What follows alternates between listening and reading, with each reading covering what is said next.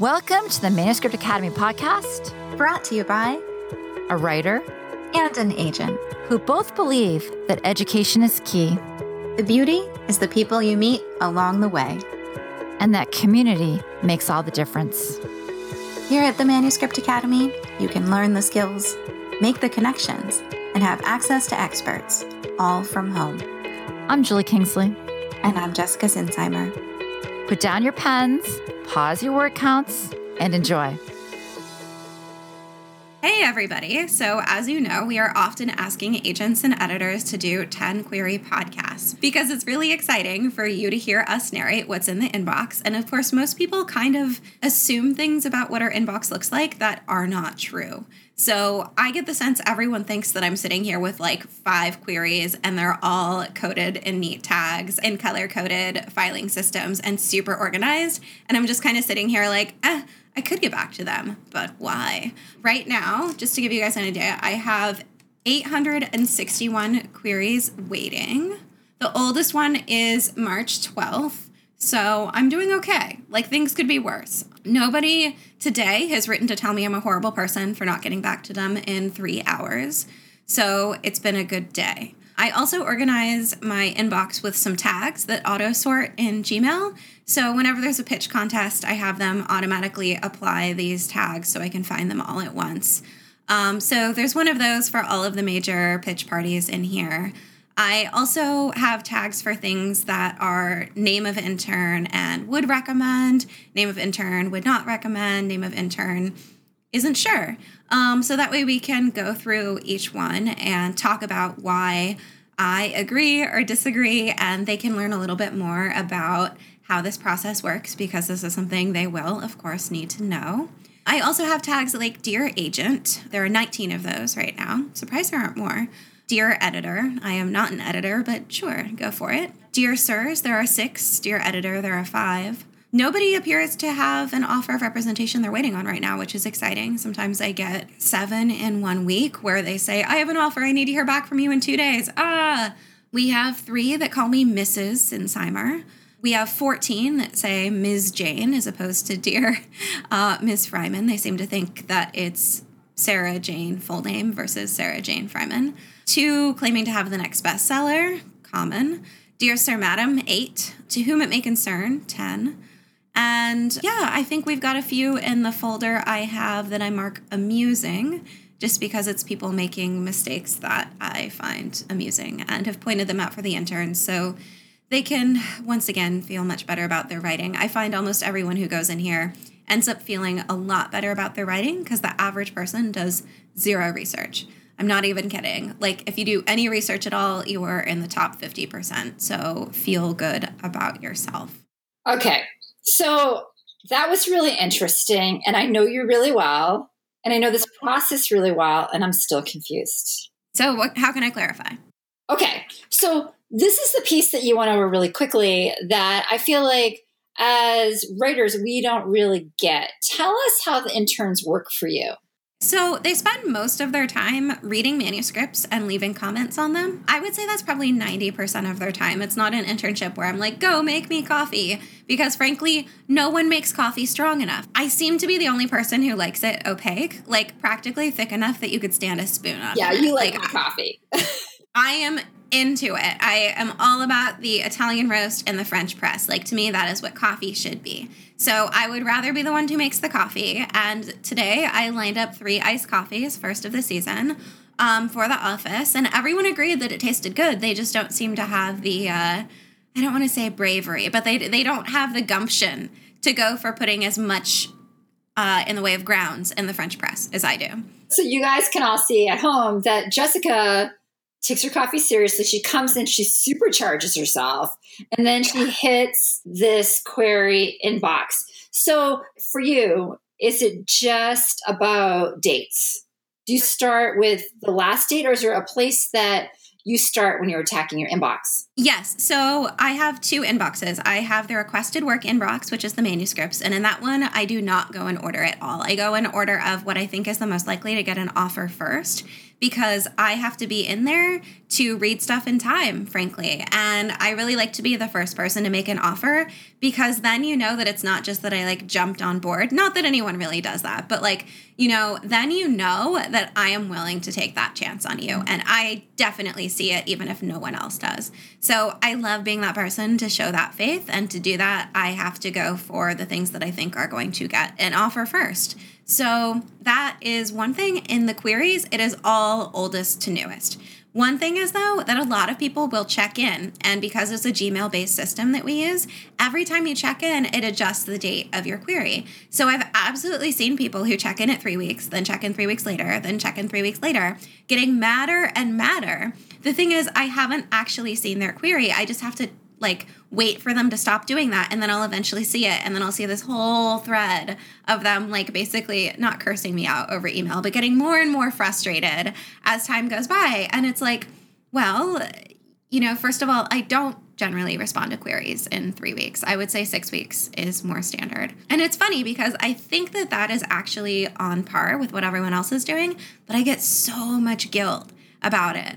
You know like why can't you do this faster? Why can't you do this? Well honestly, because on average, I'm receiving 39.98 queries a day if we're looking at Monday through Friday. So it's not that I'm just, again, sitting here like, I'm just not going to get back to you. Ha ha ha. I don't derive any pleasure from making people wait. If anything, it's kind of like a low hum of guilt all the time. And after a while, you can sort of like function with that low hum there. Um, but it's it's yeah, it's always there. I always feel bad about it. And it really doesn't help when people are like, you know, if you were just better at life, you could get back to me faster. It sounds like if you have 800 queries waiting, if you don't have a system in place, if you're just going in willy nilly, that it would just get way too overwhelming and confusing. And it's also not really fair. It's not really fair to keep people like waiting different amounts of time. I mean, it's not really fair on the manuscript inbox either, but at least there, there's a, a reason for it. I don't see any reason for it in the query inbox because it's not like I look at your name and I'm like, oh, I knew someone with that name and I hated her, so you get to wait. It's not like that. It's not personal at all. You're basically pixels to me at this point. So it's just a matter of what date it comes in. And if you've been checking in every three weeks, you will wait longer. When you said you're basically pixels to me, I feel like that might be the best new writing. Um, oh, it sounds so heartless, though. I meant it just in terms of like, I'm not judging you based off of any information I have before I click on it. Like, I don't know, unless you're saying something completely ridiculous in the subject line, which people do, you know, next bestseller, okay. Unless you're doing that, most queries are just query and then title, and most titles are fine. Um, I tend to get a lot of titles that are like adjective plural noun for some reason. I don't really love that formula just because I see it all the time. Um, but even if even if that's in there, that's okay. Like honestly, I'm not really scanning. Most of the time I click on one and then I hit that button to go to the next email after I've decided what to do with the first one. And yeah, it's just a matter of trying to make it as efficient and human as possible. I have about 15 different response letters Everyone gets a response. Um, if you wanted me to be faster, I would have to give up responding to people. So it's that whole spectrum of like, how personal is it? The more personal it is, the longer it's going to take. Sorry, just how it's going to be. I would rather be slow and thoughtful than fast and impersonal. Great. Well, that cleared it up. So, should we dive in for 10 queries in 10 minutes? Okay. So, this first one just has the genre in the subject line and it's not capitalized, which, first of all, is a little concerning. And it's for a bunch of small pieces, which is a little bit harder. But the author has a good platform, which she's smart enough to put right away. Um, and actually, the the writing is pretty good. It's a really short uh, query, which is okay because it's very clear all of the main points. Um, for nonfiction, it's not something that you have to really elaborate on in the same way. So, yeah, in this case, I would absolutely read the sample. Here's another one. Again, it's just the title and the subject line. This is a YA sci fi. Interesting. The writing is also good here. Sorry, guys. Usually I would be going through these and saying, oh, there is one sentence and it's not punctuated at all. I guess today we are having a good day. Yeah, this is a really interesting concept It's close enough to being in our world that I can relate to it emotionally, which I think is really important if you are setting your book in a world that is not ours. One thing that concerns me a little bit is that it, the way it talks about technology sounds a little bit like an adult saying, you know, kids these days and their technology. Um, you have to be really careful about that. I think teenagers pick up on that incredibly quickly. And if there's any hint of all these silly kids with their tech and that's all they do now, they're not going to like that very much. I think, um, oh, here's a mention of one of my authors. So they've done their research, which I appreciate. Yeah, the first few lines of the sample are good. You'll note that I almost always look at the sample because I think the query on the first pages are completely different skills. There are actually a lot of people who are really, really great at writing first pages and really terrible at queries, but guess what? It's a lot easier for me to write a pitch for a really fantastic book than to try to sell something that is a not great book, but with a great pitch. So that's a, a big reason why I always look at these. So that one I would read the sample and then decide. Here's another one really dramatic title in the subject line, not capitalized. And then it just starts with the setting and the year. I think to me, this query is facts forward versus story forward. And while the facts are useful, they don't really help me feel grounded if there isn't any sensory language at all. If you're only appealing to my head, I'm just not going to feel as drawn into the story as I would be if you really make it something that shows how much we can step into the story and feel the things the characters are feeling. Because if I only wanted facts, I wouldn't be reading fiction, right? So when you're pitching fiction, I think images really help you. I think specific language really helps you. I think it has to do with the way that our brains process imagery a lot more quickly than they do words. So I think if you can appeal to multiple parts of our brain, we're going to really get in there and feel what you're feeling. And even if there's something in there that's slightly confusing, we'll still keep reading because we feel like we get it on an emotional level, which is really important. So I think this one is a little bit too fact heavy for me, which makes me think that probably the book itself is told in that way. So I think that would be a pass for me. Here is a query. The subject line is just query. It starts by saying what it is not, which is a little bit confusing to me because it says, My proposed book title is not, and then there's a huge list of what it isn't. And what it says instead is that it's going to do what no one else has done. But I need to see a really big argument for that if that's what you're claiming you're going to do, because that's a really big statement. And the thing is, a lot of people think that they're doing something no one else has done, when in fact, I see 10 of those each week. Um, I see a lot of the same things over and over again. And actually, a lot of the stuff covered in this book is stuff that I do see over and over again. So you have to be really careful with statements like that. I think it's a really risky thing to say you're doing something no one else is doing uh, because statistically, that's just not true. I also think it's really hard to have a good sense with your own work about how different it is. I remember one time I was at an MFA meet and greet, and four separate people came up to me and said, I've written something that's never been done before. It's about someone who moves from the Midwest to New York to attend an MFA program. And every single person who said that was absolutely convinced they were the only one who'd done that. But again, four people, one night, one room, two hours, and I heard four of them. So you have to be really careful about language like that. And actually, uh, ironically, I would say no to this one query just because it is something that I do see all the time. Here is a mystery thriller. It's kind of listing the cast versus telling me anything about plot. So I know I've said this over and over again, but you want a great formula is protagonist wants goal but can't because of conflict. So they do X, which results in Y. In this case, I don't know who the protagonist is because I'm flooded with a whole bunch of characters at once. I think the general rule is you want to name up to three characters in your query. This one names like 10 in the first paragraph. I can't detangle who is the protagonist. And while it's fine for things to be complicated, this has so much going on, I can't really figure out where we are because all of the characters appear to be in different places and yet somehow connected. Um, so if I'm this confused by your query letter, I think that's probably a sign that the book itself is going to be confusing. I'm scrolling down to the pages. Wow, Okay, so this is actually pretty surprising. The pages are actually, they could belong in a lot of books. I think one thing you want to do with both your query and your first page is to prioritize the sentences that can only go in your book and leave out the stuff that could belong in someone else's because that specificity is what's going to set you apart. Again, the theme of wanting to be set apart. Oh, that's funny. Here's another book that says there's actually a query that begins with talking about how often we probably hear we've never heard this concept before, which is funny. Um, there are a lot of coincidences in the query pile. Like, it's pretty amazing how often we get stuff that's similar. I remember there was this one week where we got three books from the perspective of a 10 year old girl set in 1940s Florida, which seems unlikely, right? Uh, but we did. Like, that happens all the time. Oh, no. Okay. So, yes, this query basically says I know you hear all the time things are different. My book is different. And then it's another concept that I really, really, really do see all the time. I'm sorry. This is just really weird. Uh,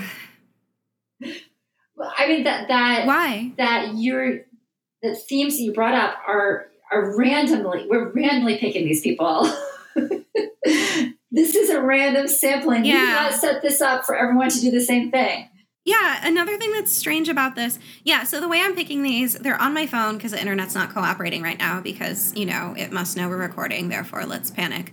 And so what I'm doing is I'm just looking at these. Um, I've logged into the system on my phone and I'm just taking my finger and scrolling and dropping it on one to read. So that's how I'm picking these. That is random. However, there are so many queries that say this is unlike anything you've ever heard before. What you just saw, uh, heard, I guess, is that this really does happen all the time. So it happens often enough that I'm actually not that surprised that I've seen two like that in um, the past few minutes. So, yeah, that last one again emphasizes how unique it is. It's something we probably get three or four a week at least. Okay, here's one. It just says submission. Okay. Interesting. All right, so they prove their research in the first line, which I always like. And then there's a weird casual line about, eh, I just felt like I would email you and tell you about this book. Okay, it's a little um it's a little casual. Think about this as kind of like your cover letter for a job interview, uh, but with more voice, more fun. You just don't want to be like, eh, figured I'd send you my book. No big deal. Um, you know, it's it's we do want you to take your work seriously. This is a psychology book with a new premise that actually is new but I'm confused by what it means. So, one thing you have to keep in mind is that because we're reading quickly, our reading comprehension absolutely tanks. So, you need to help us out a little bit. If it's the sort of thing where if we miss one word, we're just not going to understand you, that's not going to do you any favors. Try to be really, really, really clear. Um, I'm not saying talk down to us like we're dumb, but I'm saying try to really spell out what you're saying. This query kind of goes back and forth between sort of explaining the concept. It looks like it's kind of on the border of memoir and psychology, but the query jumps back and forth between memoir and psychology in a way that's a little bit odd. Um, I think a lot of people try to do this book where they use their own experiences to illustrate a new idea in psychology, but this feels really personal versus universal. And I can't figure out what the layer is that has to do with these new beliefs. And it goes on for a really long time. This query is probably four pages. Yeah, I think so. I'm still scrolling. Yeah, it's probably four pages. And then no actual sample pages. Okay. And then there's another title at the bottom that doesn't appear to have anything to do with the four pages we just looked at. So when I get that confused by something in my inbox, my thought is generally, well, if I don't get it, it would be irresponsible for me to take it on. So I'm going to bow out. So someone who does understand it can have a chance. I think that is probably the fairest to do that. So um, that would be a no for me just because I don't understand it. And if I don't understand it, I'm not going to be able to help you. Let's see. Here's another one. Oh, okay. Um, according to this author, this book only needs a dynamic, that's the word used, publisher to make it a bestseller. Um, then it lists previous publications and says there are 10 pages attached. So I'm going to need a bit more than that. That's not really a query. And then, oh, wait, but there aren't 10 pages attached, there's a synopsis attached. Yeah, I don't understand why people do that. People te- seem to think that a synopsis and pages and queries are all interchangeable, but they're all really different things for really different purposes. And to be honest, when people send me a query, um, and then I request it and read their manuscript. Sometimes I offer representation having never read the synopsis because if I like the book, I figure we can work out the synopsis together. Um, I think synopses are annoying most of the time, and usually I don't want to know the ending before I begin reading. So I usually skip them. So when I get something like this where it's just a paragraph and it's promising it's going to be a bestseller, and um, there's not anything resembling pages attached, just a synopsis, I really don't know what to do with that. And so I could start a back and forth where I ask the author for pages. And I've done that before, and then they argue with me. So it's one of those strange things where it's like, I could start that dialogue, but also I would hope that you would have the sense to follow submission guidelines. And if you aren't following them, does that mean you're going to fight with me on everything? Um, we don't know. So that to me would also probably be a no. Here is a middle grade fantasy. Oh, proves its research in the first line, which I really appreciate. The voice is great. It reads like middle grade. I mean, it reads like an adult who understands a middle grade voice. Um, it's not in the character's voice, which is uncomfortable. I don't like when people do that. There are a few cliche lines in here, so again, you want to make sure every line is as specific to yours as possible. Okay, so we're going in a direction that is a type of fantasy that doesn't work as well for me, where we are completely going into another world, um, and it's got some magical creatures in it. Um, I tend to have a harder time with things that are actual magical creatures on the page I don't know if we've talked about blender settings where it's like, okay, you take the world, put it in a blender, uh, hit a low setting, and it's basically our world, hit a high setting, and it's, you know, in space and another time with some creatures that don't resemble us. Um, I tend to like a blender setting up to about six. Um, this would be probably a 10. Um, so the writing isn't bad, but I, whenever something like this happens, I feel like I need a counterbalance of a really human, relatable conflict, and just to counterbalance this world that is harder to relate to unless you do a really good job describing it. Honestly, I go in assuming that most writers are going to have some trouble describing their world because world building is really hard. So, if I don't have that emotional tug, it's harder for me to get into a story that's set in a world that's so different from ours. Here is another query. The subject line is in all caps. Uh, a lot of the query is in all caps. Interesting. Okay, so this is a diary format novel, and often when I get something in diary format, I will usually ask the author if they're willing to weave it into one longer narrative. Because if we're following time as the organizational uh, framework here, I feel like there are so many narrative opportunities missed in most cases.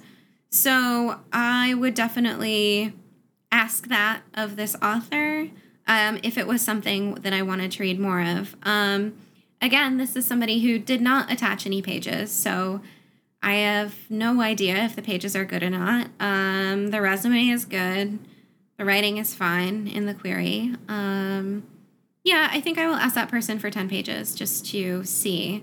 It's always nice, though, if someone has looked up our submission guidelines, we do ask for 10 pages with every query. Here's one that just says they're looking for a book deal. Oh man, and they CC'd 205 people.